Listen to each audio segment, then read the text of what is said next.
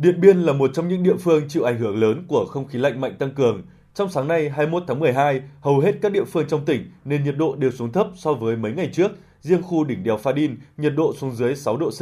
Để phòng chống đói rét cho đàn trâu bò khoảng hơn 210.000 con, chính quyền và ngành chức năng đang tập trung hướng dẫn nhân dân triển khai các biện pháp ứng phó. Ông Phạm Minh Tiệp, Phó Chủ tịch Ủy ban Nhân dân xã Thanh Trăn, huyện Điện Biên cho biết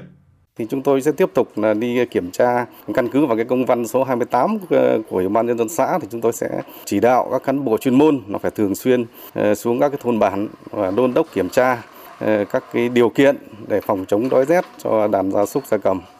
Tại tỉnh Sơn La, từ sáng sớm nay, không khí lạnh đã ảnh hưởng đến toàn bộ các địa phương trong tỉnh với nền nhiệt phổ biến từ 10 đến 13 độ C, vùng núi cao như Mộc Châu, Tà Xùa từ 6 đến 8 độ C.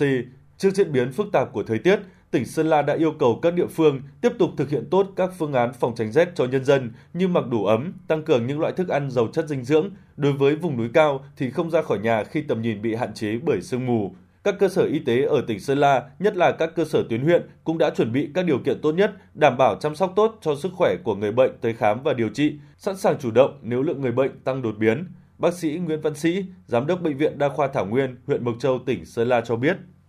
Đối với trẻ nhi thì tất cả các phòng nhi mà cần phải có trang ờ, bị ờ, điều trị bệnh ờ, liên quan đến bệnh hô hấp thì chúng tôi đã trang bị đầy đủ ví dụ như là quạt sưởi ví dụ như là điều hòa, rồi chăn ấm và thường xuyên tuyên truyền nhắc nhở thông qua hệ thống sinh hoạt hội đồng cấp khoa phòng để tuyên truyền và nhắc nhở người bệnh là ngoài vấn đề cái điều kiện trang bị của bệnh viện thì bệnh nhân và người nhà bệnh nhân phải có ý thức giữ ấm trong lúc điều trị tại bệnh viện.